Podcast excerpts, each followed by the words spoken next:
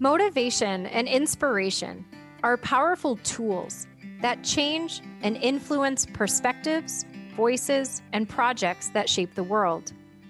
With all the negativity in the world, it can be hard to find those rare and beautiful stories that tell of inspired spiritual activism and individual healing journeys.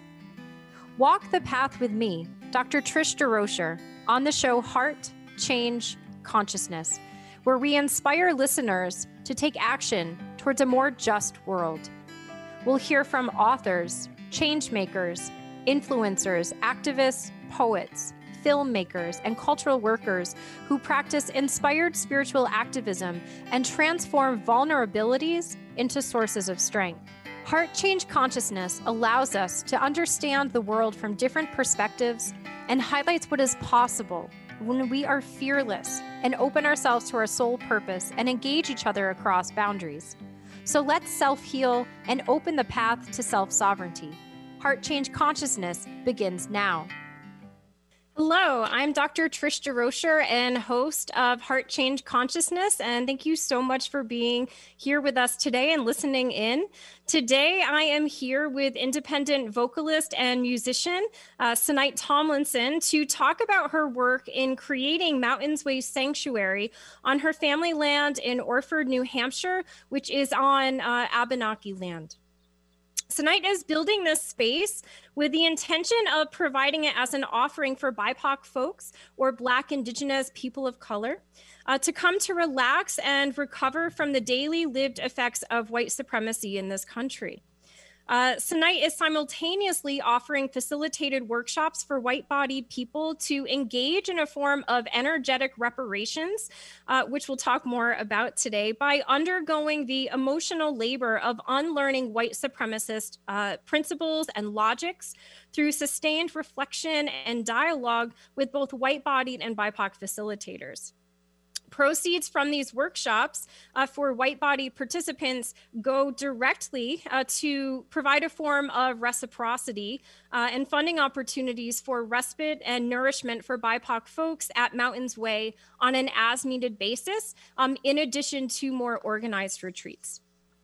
So I first met uh, Sanait when I attended a two-day Ally to Accomplice workshop at Mountains Way last fall. Um, and before I went, we had a phone conversation, and I knew just from that conversation um, that it would be a fit uh, based on the words that Sanait was using uh, and the energy that I could feel was infusing them, uh, especially in her vocalized desire to create a different kind of organizing space.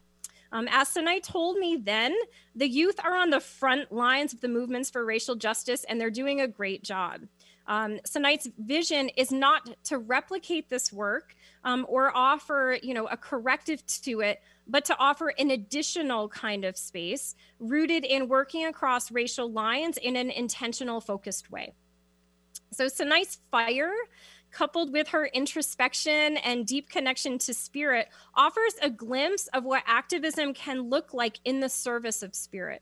Her vision holds an energetic blueprint of the type of world that is possible when we each take accountability for ourselves and our histories to co create the world that we want to be living in and the world we want to pass on to those who come after. Um, so, Sanait, thank you so much for being here with us today. Oh, wow. Uh, you got me all teary in your introduction. you are so welcome. So, tonight I wanted to just talk a little bit about um, what I appreciated deeply about the Ally to Accomplice workshop that I attended last year to introduce listeners to some of your work and how you approach it. And also because I know that um, you're going to be offering more Ally to Accomplice trainings this, this summer. Um, so instead of being, you know, sometimes we go to workshops and they're very rigid, right? There's like a very tight schedule, like this and this and this, and then by the end, we'll like solve all the world's problems, right? and so what what I really appreciated was that the pace was very intentional and contemplative, um, and very much focused on an embodied way of unlearning white supremacist logic. So the body was really front and center throughout all aspects. Um, we sat in circle guided by white bodied facilitators who've been trained in conscious communication methods, uh, witness stories and perspectives shared consensually by BIPOC folks, right? And the consensually piece is really important, um, who agreed to take on this form of emotional labor for the purpose of the workshop. Um, and we also had downtime to kind of walk on the land and incorporate and reflect. Uh, we co created our collective time together. We kind of decided as a group what would be useful. Um, and there was a lot of collaborative thinking about next steps, both individually for us HS participants and also um, as the collective. There was also a big focus on taking responsibility for ourselves in group um, and learning how to energetically take care of ourselves to be with what arose. Um, so that we could remain present for the long haul, right? So sometimes there's um, there can be a lot of burnout. It, it's kind of um, uh, you know fierce and fast, uh, and and people can get overwhelmed. But um, we were really encouraged to listen to our bodies. So, as someone who has spent some time in social justice realms, the intentional slowing down and the active encouragement of participants to be with what was arising in our own bodies really showed me a path forward for activism done differently. Um, mm-hmm. That that really allows for this deep, sustained, long term engagement without the burnout and also um, an important unlearning of white supremacist capital logics that frame the body as a machine, right? As something to just kind of you, for utilitarian purposes. Um, and of course, this logic is a primary way that we become disconnected from ourselves and forget that we even have bodies and that our bodies have wisdom in them. Um, it, it also offers a more conducive space for introverted and energetically sensitive people, right? Who are kind of transmuting the energies and the density that's coming up in real time um, as these conversations are happening. So I just wanted to put that out there because I, I think that this is really um, a, a, deep part of the, the beauty of the containers that you're offering um, at Mountains Way. And also name that this is really difficult work to do, right? So when we're doing this kind of um, uh, collaborative cross-border work, there can be um, the kind of danger of erring too far on one side and having it turn into this kind of kumbaya, right? Like where um, the, the difficult things are being avoided to, to keep everyone comfortable and kind of feeling safe. And then erring too far on the other side, there can be um, kind of a, a reenactment of po- policing logics that actually enforce a parallel, not the same by any means, but a parallel form of violence, right? To, um, you know, what it is we want to uh, kind of usher out. yeah, exactly. So I just I wanted to put that forward and just um, see your your thoughts on that because I, I know that's something that you've had to think about in creating these containers. Well, definitely. I mean, I mean, just also in my own survival. So a lot of this has come out of just, um, or I mean, pretty much all of it has come out of um, work I was doing for myself, work that my friends, that my other Black friends and I were doing together in the last 10 years, really um, and that yeah the it's it is so important at this point not to shy away from difficult places and difficult conversations. This is exactly like when it feels uncomfortable well you know this is exactly when we are really getting into the thick of what we should and how and and part of what we're trying to do is is figure out how to um, recognize we all know that this is a need. How do we provide a safe space for that? How do we do that while also protecting our bipoc folks from emotional labor that is not recognized? And how do we provide a place for our white allies and accomplices to really work out what what needs to be worked out and this disembodiment, this disassociation, which is really what I think, you know, it, it, yeah. it, all of this is stemming from deep systemic trauma because in the end, we all come from indigenous people, like all of us. And so this disembodied trauma work is so powerful. And I'm, I'm very much um, a person who needs to have particular type of sensitivity and sensory um, sensitivity and also like freedom to to work through things in ways that are not just about a classroom about sitting down and writing things out and working things through which is again as you had put so well is part of this uh, white supremacist patriarchal model that we're in. And I, I would add in capitalist yeah. in that. Um, and so we are we we are all very much struggling underneath this. I like to look at all these systems as energetic. You know so the patriarchy affects men and women. Mm-hmm. and it affects us differently the white supremacy affects black and white and other other folks as well. And all affects us differently but all these energetic systems are are really against all of our nature. And one of the things we're trying to do is figure out a way to provide the respite and care that black bodied folks and brown bodied folks need right now to just uh, regroup and find thriving as opposed to surviving part of yeah. their sentence of life and also how do we provide a, a safe space for white bodied folks who really do want to do this work to be able to do it safely as well mm-hmm. I, mm-hmm. I think i answered Yeah, and I I really appreciate you talking about how these systems are energetic, right? Because I think a lot of people, um, you know, will will engage uh, mentally, right? There's like kind of an intellectual disconnect, um, but once we really tap into our bodies, you know, there's there's so much trauma again experienced differently and on different uh, kind of sides of, of the power line, of course.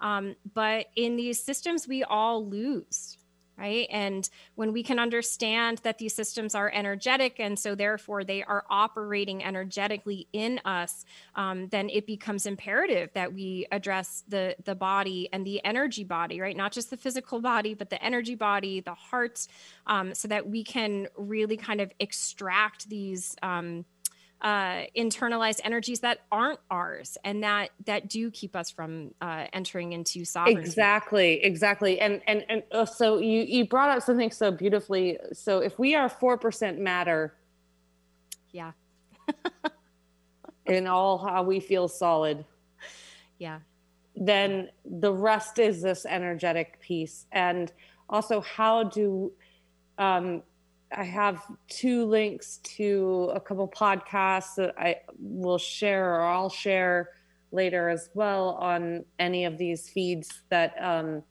one of the one of the pieces that's brought up is like how especially with white bodied folks because we need y'all so much right now. You know we really need white folks to go towards their own culture and really do this energetic emotional labor um, what what does it look like to really look into this? Right? And and where where where do we give ourselves these loopholes to get out of something where we're like well it just doesn't feel right? Like of course okay the majority of white bodied people do not want to burn black bodies or string them up in a tree. But there are all of the systemic pieces that are coming out of this energetic framework, which is really around like a small group of people in power over a larger group of people who actually have the power, which has been going on for millennia. Um, so, what does it look like when when white bodied folks who we need so much who actually are in this kind of middle range.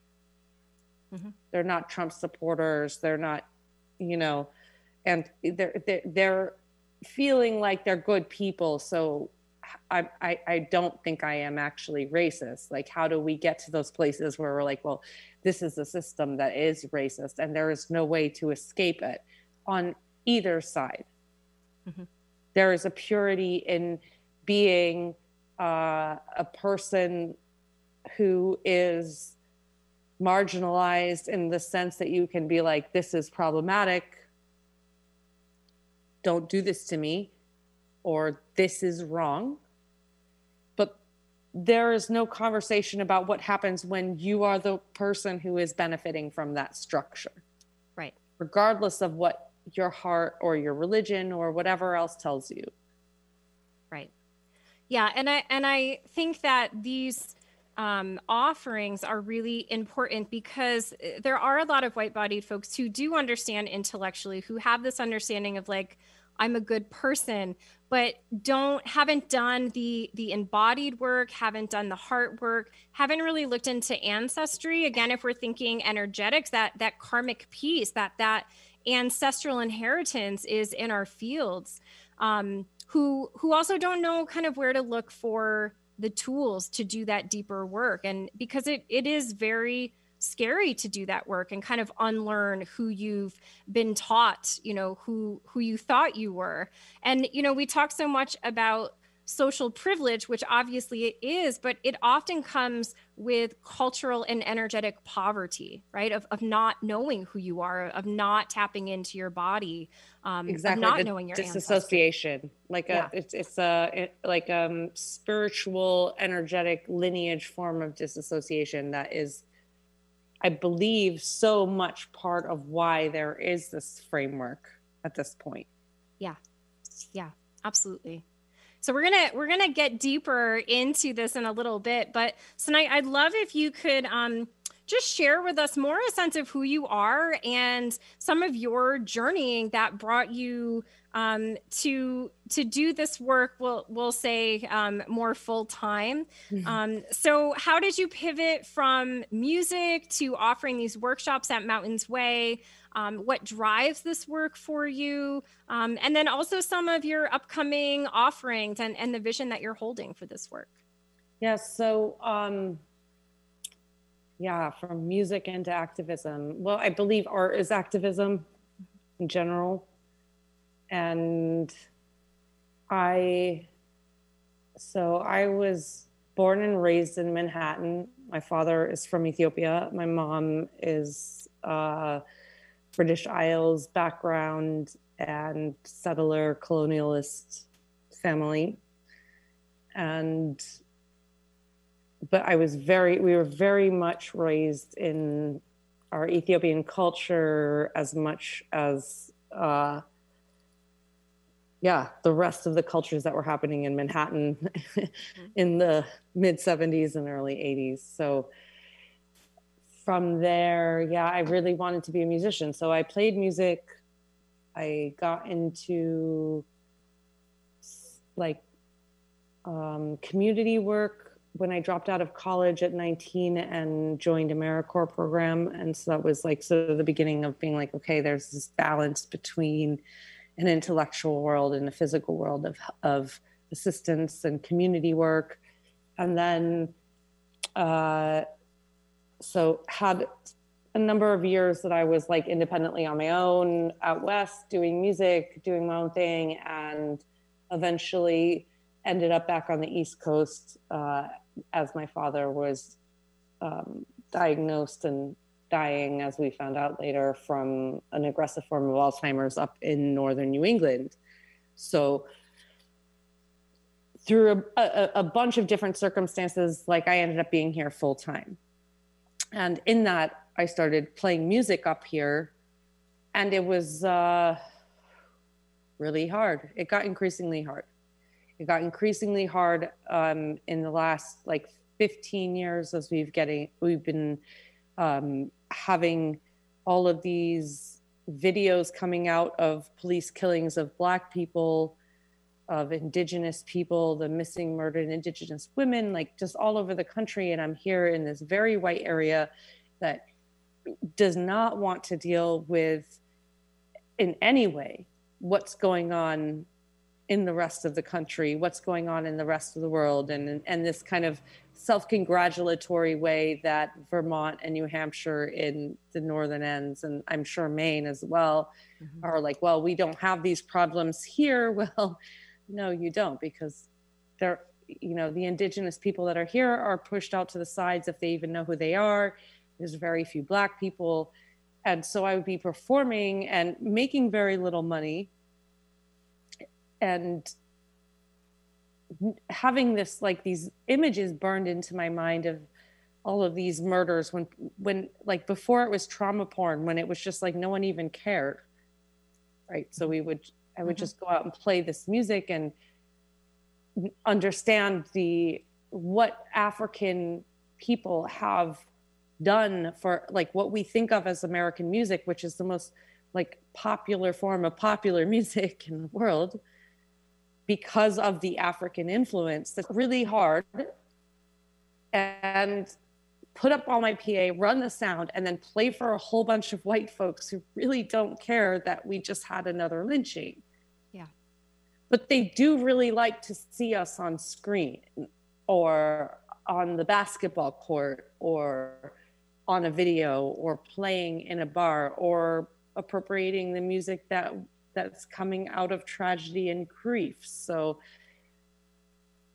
I got to a place with a couple other folks that I knew that were artists, black artists in the area, and we would just kind of have these wakes. Like we would just get together and we'd weep and we would be angry and we would look through stuff and we would try to find a way to it, uh, it put our grief as what you know this is why this music is so beautiful why our art is so beautiful is transmute it into something. Like you you, you, you take nothing and or worse than nothing and create something from it.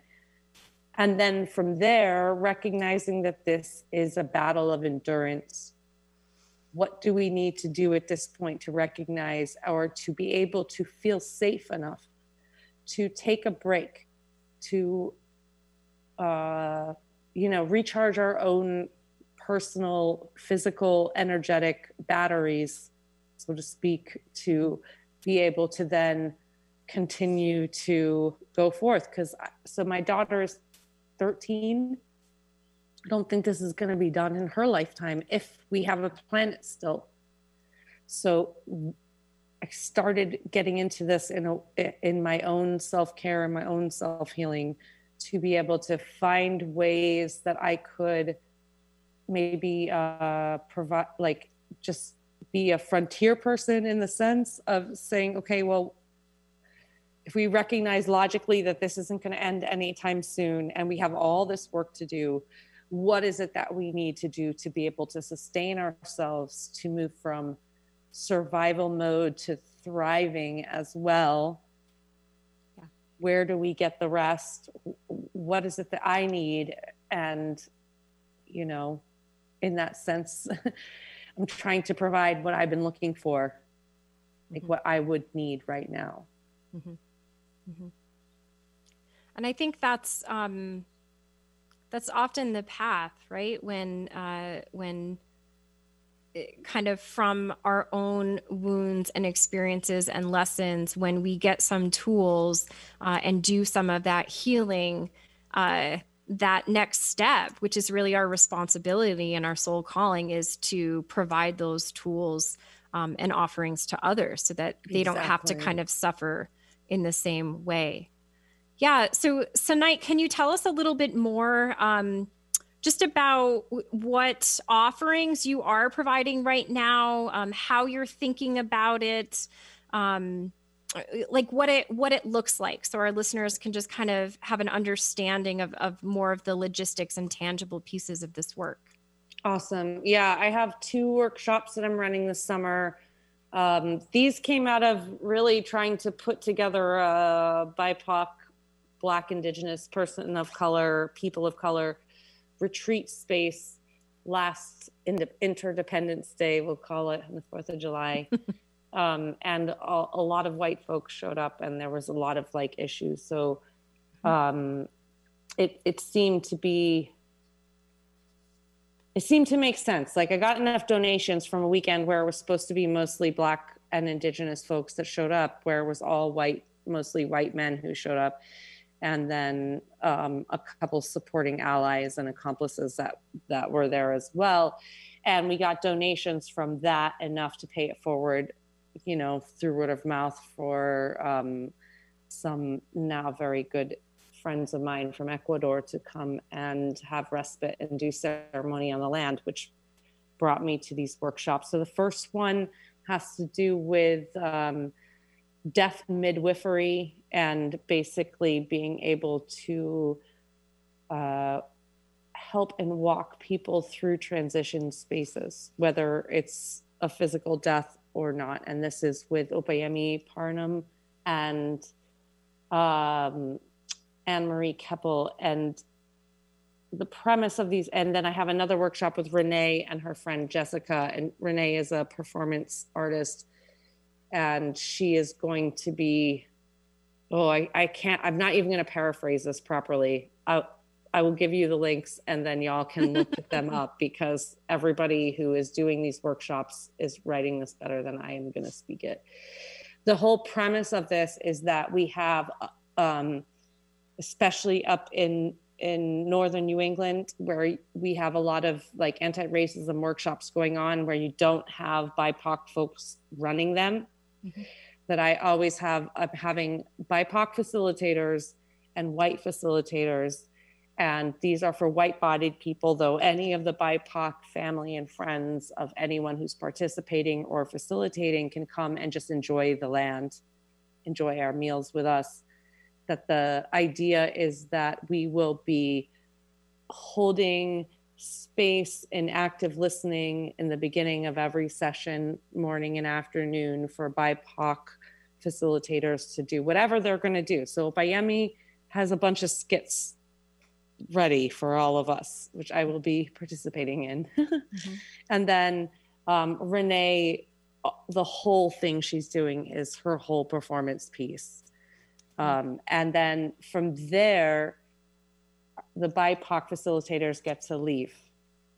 This is part of active listening, unless they actually actively direct the workshop participants to respond or ask them questions. No one's allowed to speak to them about what they brought. And then the white facilitators take it over in order for this to be also a safe space for white bodied folks to be able to unpack what they need to do. And um, I'm Ethiopian, so I the the food component of these retreats is very important for me. I've been working really hard to make sure I have very limited participants in the in the actual workshops themselves because what I like to do what I believe and what is part of like my cultural tradition is that if your soul and if your body is nourished then your spirit can find its nourishment too so there's a grounding in the physical body that is so hard for white bodied folks in white communities to actually have uh, experience with I hope I'm answering you properly. It's so, this is such a work in progress. And what I'm really trying to do with these workshops is have the facilitators really create it under these kind of structures yeah and and i that was what i was just going to pull out because i think that's so beautiful that you create the container right and and kind of create this um, space for the offering but then the facilitators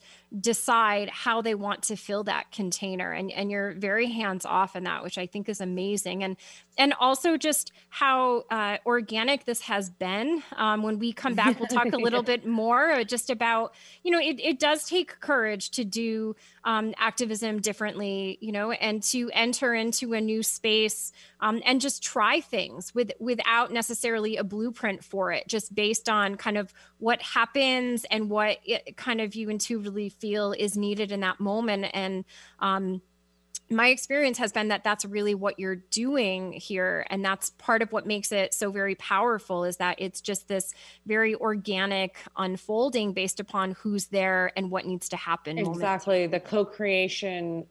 I've been i've been like kind of a supporting organizer for a bunch of different um, camps and groups and friends and what I've noticed is is that as organizers, like everything just tends to separate so much.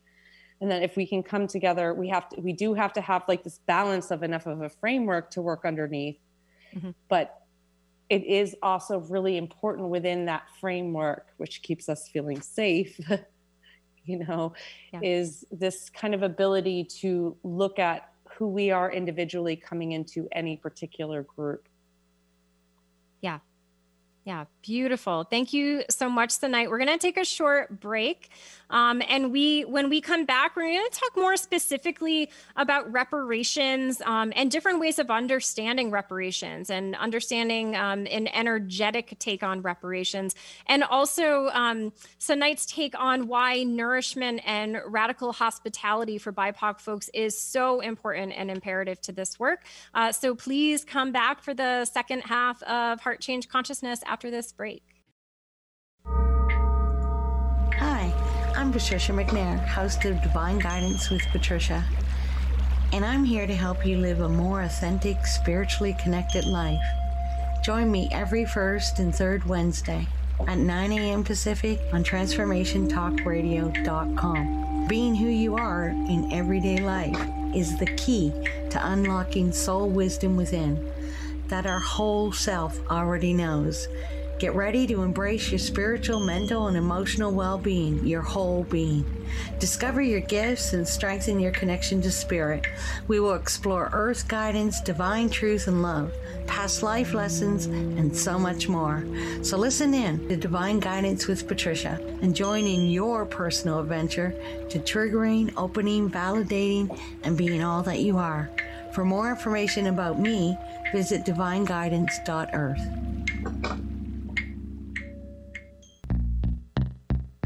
Stuck in a roundabout of dysfunction? Stop circling around difficult issues and find out what's been holding you back. Learn how to speak your truth to power with host Dr. Kathy Obear. Create real change with smart tools and smart strategies. No frills, no fluff, just life changing conversations to help get you where you want to be. Extend your reach and become an agent for real change with Kathy Obear. For more information on Kathy and her work, please visit drkathyobear.com. That's drkathyobear.com. Transition, simultaneously the most difficult and vital part of the human experience. Without change, how would we grow? Tune in to Grounding into Your Radiance with Stacie Barber every second and fourth Thursday at 9 a.m. Pacific on TransformationTalkRadio.com. Step into your truth and allow the light into your life. For more information about Stacie and her services, visit staciebarber.com. That's Stacie S T A C I E barber.com. Tune in to The Truth is Funny with Colette Steffen each Wednesday at 8 a.m. Pacific, 11 a.m. Eastern on TransformationTalkRadio.com. This hit show will have you thinking outside the box and riding the wave of infinite potential. Join Colette on the Higher Self Network, inspiring listeners to shine their brilliance and ensure success while roaring with laughter as they recognize the humor of the giant cosmic joke. Visit thetruthisfunny.com. Hello, and thank you for staying with us at Heart Change Consciousness. I'm here today with Sanait Tomlinson of Mountains Way Sanctuary, talking about the importance of respite for BIPOC folks uh, and how it can be understood as uh, a form of reparation. So, these energetic um, reparations. So, uh, Sanait, before we delve back into our conversation, can you just let our listeners know how they can get in contact with you um, and learn more about some of these workshops we've been talking about? Right. So right now, the best place to find me is on either Facebook uh, through my Sanait Tomlinson page, which will be spelled out for you. I think I'm, I'm, I think I'm the only one that is on the planet that is Yankee and Ethiopian. um, and also through my Gmail account, which is Sanait with two T's at Gmail. And uh, yeah, so those are the best ways to find me. And I get back to everyone as, as quickly as possible. Yeah, thank you. Right. So I want to make sure that we have um, time to get into a conversation about reparations and a more in depth conversation about it because there's lots of conversations happening about racial reparations. And I know that this is something you're, you're thinking deeply about. Um, and these, um, respite and retreat and workshop spaces that you're offering um, are kind of your offering, right? A, a, an understanding of energetic reparations. So, oftentimes conversations of reparations focusly uh, solely focus on economic reparations and and obviously under white supremacist capitalist patriarchy this is really important and vital um, and uh, as as your work suggests it doesn't need to be the only way of of conceiving of reparations. Um, so I, I, also know that the land um, uh, in addition to the the kind of human uh, reciprocity and energetic reparations, is an important container for this work. And so I'm wondering if you can just talk a little bit more about the nuanced ways you're thinking about reparations and, and what this really means to you, some of the questions that you're thinking through. Right. So one of the links that we'll share with you all are from podcasts that I that are really good beginnings of a rabbit hole to get into in all these. And uh, the definition of reparations are making amends of wrong one has done to other people or another person by monetary amends or otherwise. And so we're looking at the otherwise part because there's a lot of conversations on reparations, and in the mainstream, in the mainstream dialogue around it really has to do with money. And it has to do with you know how much money who's going to get it and then again the sort of like racist dialogue on you know if we're going to give all this money away like people better spend it properly all of that. I i believe that the reparations are deeper than that. And one of the things as in addition to providing this on the land are is actually this space for white bodied folks to have a way to provide reparations that is that that are actually very direct mm-hmm.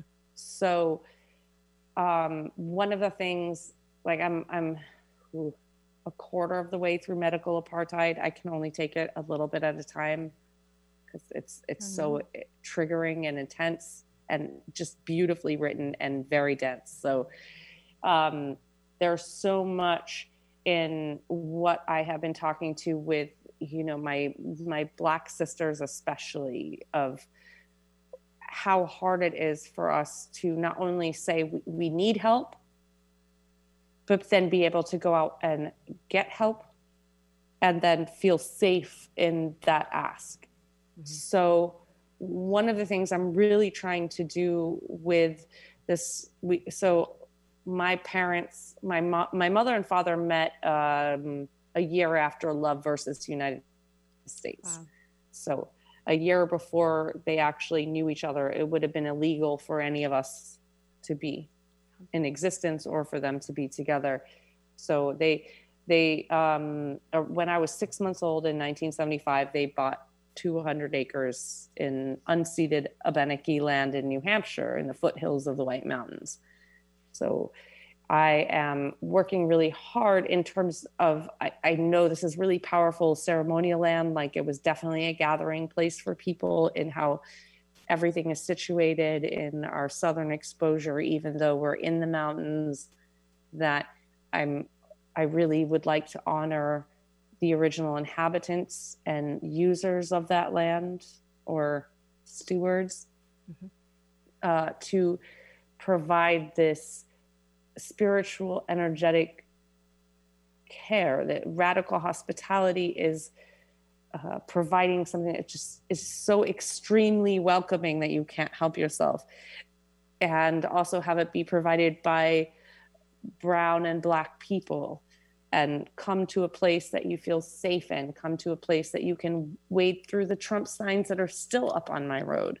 And still up in the community at large here on the New Hampshire and Vermont side to be able to reconnect with the land, to receive nourishment in terms of food and just um, the rest is what keeps being so important.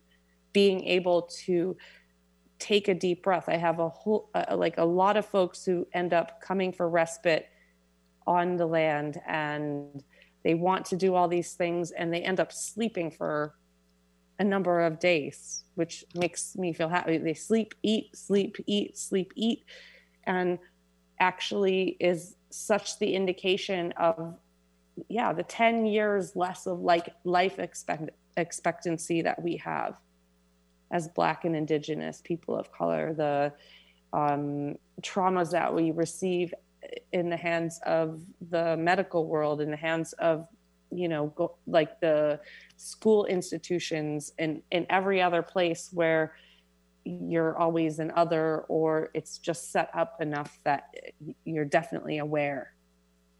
And I'm I'm thinking um, uh, when we talked before, you said something about how nourishment needs to come before pleasure right? Like before before you can even open to the possibility of of pleasure um right that th- just nourishing what is and kind of meeting those basic needs and feeling um safe enough and also worthy enough to have that container and that space to do that work. Because because it is it's soft vulnerable work receiving nourishment, right? Especially if, if there's been um, a culture that's actively gaslighted, denied that, and told you that you are not worthy of it. Um, and so, Sanait, I'm wondering if you can talk a little bit more just about the centrality of nourishment. Um, and you like to use the term radical hospitality, which I, I um, and why this is so important to the work that you're doing.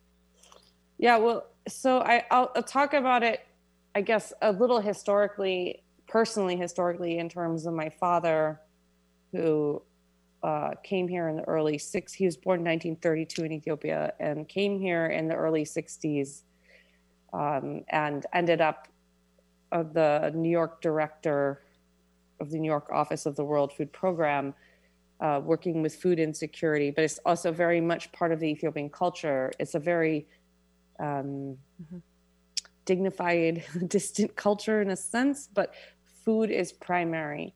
One of the the way that we eat traditionally is all together in a big plate, and we go around feeding each other as a sign of respect. And no one no one is turned away in this in in this format. And so, um, I I feel like the love and joy is like kind of I mean, I guess for probably most folks, if you think about like water for chocolate, mm-hmm. where where you have food that you are making that is just like filled with prayers and filled with whatever energy that you're in at that moment.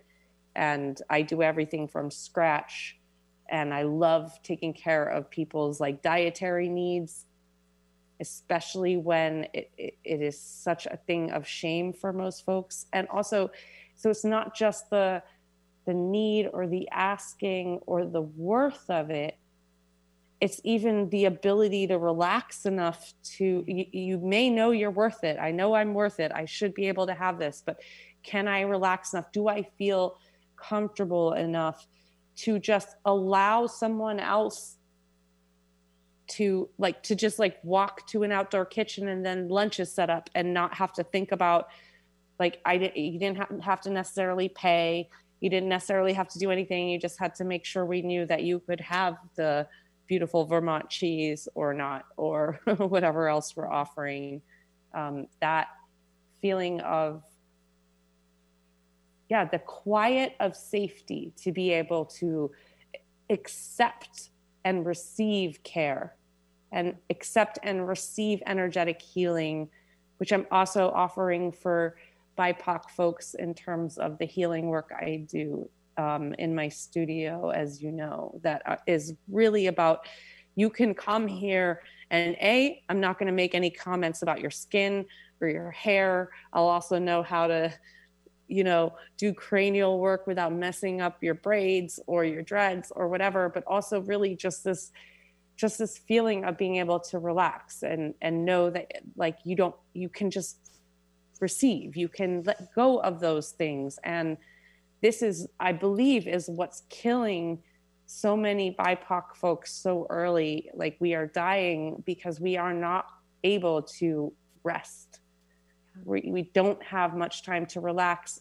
Again whether we understand that we're worthy of of healing worthy of nourishment worthy of um, just um, yeah the radical hospitality in terms of general care for that body yeah yeah and i'm thinking of um, and we mentioned it last show um, uh, Jo Osias was on, and she's done some work with the NAP ministry, right? But the NAP ministry is making a very political statement about how um, rest for BIPOC folks is a form of reparations and is very, very necessary. And um, I agree and, and that so i mean that that receiving um yeah and and i appreciate that um e- even if one uh knows right that you're worthy there's also just this like how.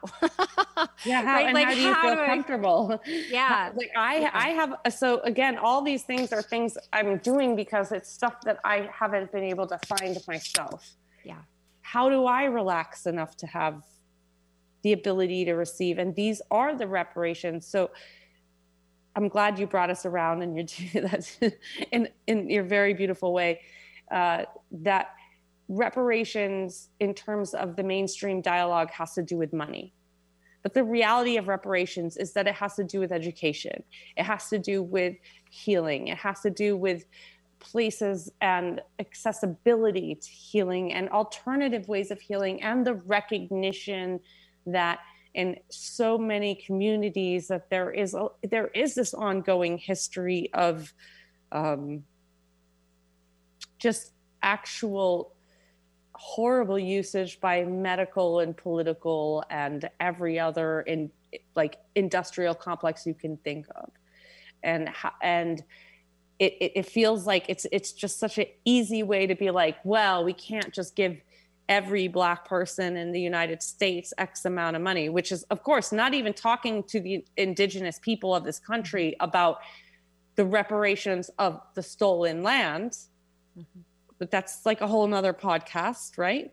Mm-hmm. Uh, that in these places that it, it can be so easily blown off. Oh, well, we can't do this. Well, actually, you can because mm-hmm. you could actually educate yourself by taking a workshop that does pay it forward to the facilitators and other people or mm-hmm. find these ways of in a sense anonymously doing this. Like you do your work and you don't do it for virtue signaling. You do it for the mm-hmm. actual reality that you know there are people that have been suffering for so long for so many generations under these systems. It doesn't take away from anyone else's suffering but actually means that like uh, in one of these podcasts what did she say? She said it's like you know it's this idea of black ex like we always have to be so much better and still fail.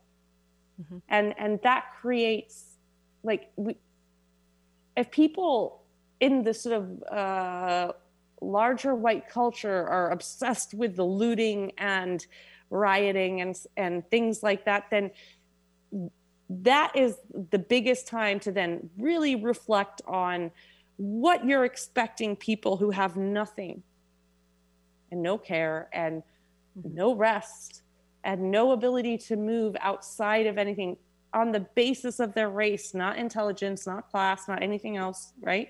On the basis of race, what that means for that. If if if people do not want this country to go down in flames, I believe that what we really need to do is is make big strides forward to do this type of respite work or the paying it forward for black and indigenous people of color to actually be able to fi- utilize and find these safe spaces to receive care and be able to start um, feeling like we are loved. Mm-hmm. and we're and not just worthy in our own sense but that we are cared for in our community. Yeah. And that care work right? I mean care work is a is a big um uh part uh of of the social justice movement that's really getting more attention now. I'm thinking Sanait about um how, of course, in a white supremacist capitalist patriarchy, uh, reparations would be reduced to economics and solely economics, right? Because totally. thinking thinking about things energetically or reciprocity or just collaborative, cooperative exchanges of giving and receiving, um, that's not really on the radar. Everything's kind of based in this very contractual. Um, uh, uh, mindset and modality. I'm wondering, um, Sanait, before we run out of time, can you just name the podcasts? Because I think we have the visuals of it. Yes. Yeah, so um, the two podcasts that are really good, and they and they they both have um, you know conversations with folks who are doing other podcasts, so you can just really dive into this. The first one is Code Switch and the one that I really love on the code switch in general is great because they, I, I found it. My partner sh- uh, turned me onto it during the last election, and I was finding that it was like all the question, like all the questions on semantics, mm-hmm. all the things that I'm still looking to understand. Also, being like a Gen Xer, like post-racial. Mm-hmm generation um, that the young people are really teaching me about like really all the things i'd think about but i'm in a white area and i can't really talk to anyone about asterisks. And then the other one is resistance. And i would just say it's a, it's it just started. I would just listen to all of them. Um, mm-hmm. and those those are both npr uh, sponsored podcasts and they're they're very they're they're awesome. And i I think that it is so important to really, like as you were saying, the the conversation about reparations in terms of money is a really easy way to dismiss the whole way we need to restructure things if we don't want if people want the status quo to remain mm-hmm. because it's basically two ways it's either going to burn down one way or it's going to burn down the other way. So if you actually want it to, um, so you can still have your Walmarts and all your things, then you probably want to look into these other ways to uh, recognize what's happening in the rest of the culture around you. Yeah, and and I think just to kind of bring it back that um, as things are burning and and crumbling right? These old structures they really are crumbling um, care and nourishment um, and really checking in with our bodies. These are these are tools and ways for kind of navigating all of these energetic shifts because everybody again regardless of your your um, social positionality right the structures are crumbling and, and we are entering into um, the, this new space. Um, so, yes, and yeah, yeah, no, and the food, like the ways we look into our own communities close by ourselves, I think is is vital. How do we nourish each other, where you can actually look across the street and see somebody? Yeah, so, Night, we are almost out of time. Um, if you just have, if you want to remind people how to get in touch with you, because we didn't get to talk about it, but you also do healing work, you do sessions with people, um, and you have these upcoming workshops in June and July. If you want to just share before we. Yeah, so you can find me as Sanait Tomlinson on Facebook, and we'll remind you of the spelling of my name and everything. Um, and I can always be found on the personal message there or through my Gmail account, which is Sanait with two T's, as in Sanait Tomlinson at mm-hmm. Gmail as well. And yeah, I'm also just totally open for folks who just want to have conversations about this. And um, we're trying to really build a network where uh, we have lots of ways to not just say, y'all need to do this, but be like, y'all need to do this and, and here. Thank you for tuning in to Heart Change Consciousness on transformationtalkradio.com with me, Dr. Trish DeRocher. Make sure to come back next time so we can continue to awaken your soul purpose.